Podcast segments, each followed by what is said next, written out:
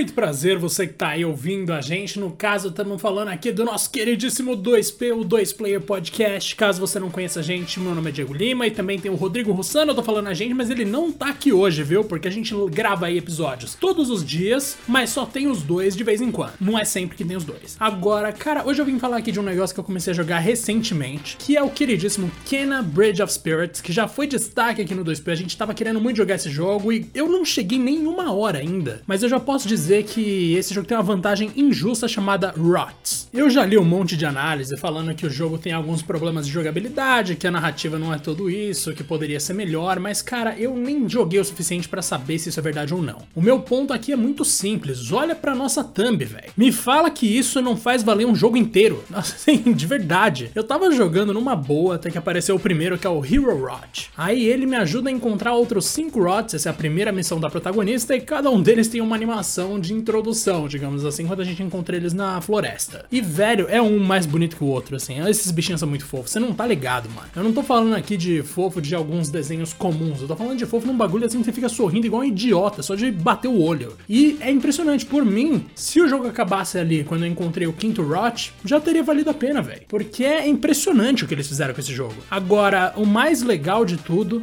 para mim pelo menos, é que quando a Kena tá carregando aquele especial que ela expande e destaca os elementos interativos do cenário, porque todo jogo tem que ter isso. No caso dela, na verdade, ela ativa umas runas e tal, mas de qualquer forma, todo jogo tem algum sistema semelhante. Eles ficam na expectativa enquanto você tá carregando. Então a, a Kena tá segurando ali para ela soltar o especial e ativar as coisas que estão em volta dela. Enquanto ela tá esperando, segurando, eles ficam ali na expectativa. Quando ela solta o poder, os Rot começam a comemorar no pé dela, mano. Puta, eu, eu não aguento aquela cena, é muito bonitinho, velho. Tipo, eles começam a pular, colocam a mão para cima, sorriem, abrem o olho mais que normal, fecham o olho mais que normal. É uma coisa maravilhosa, mano.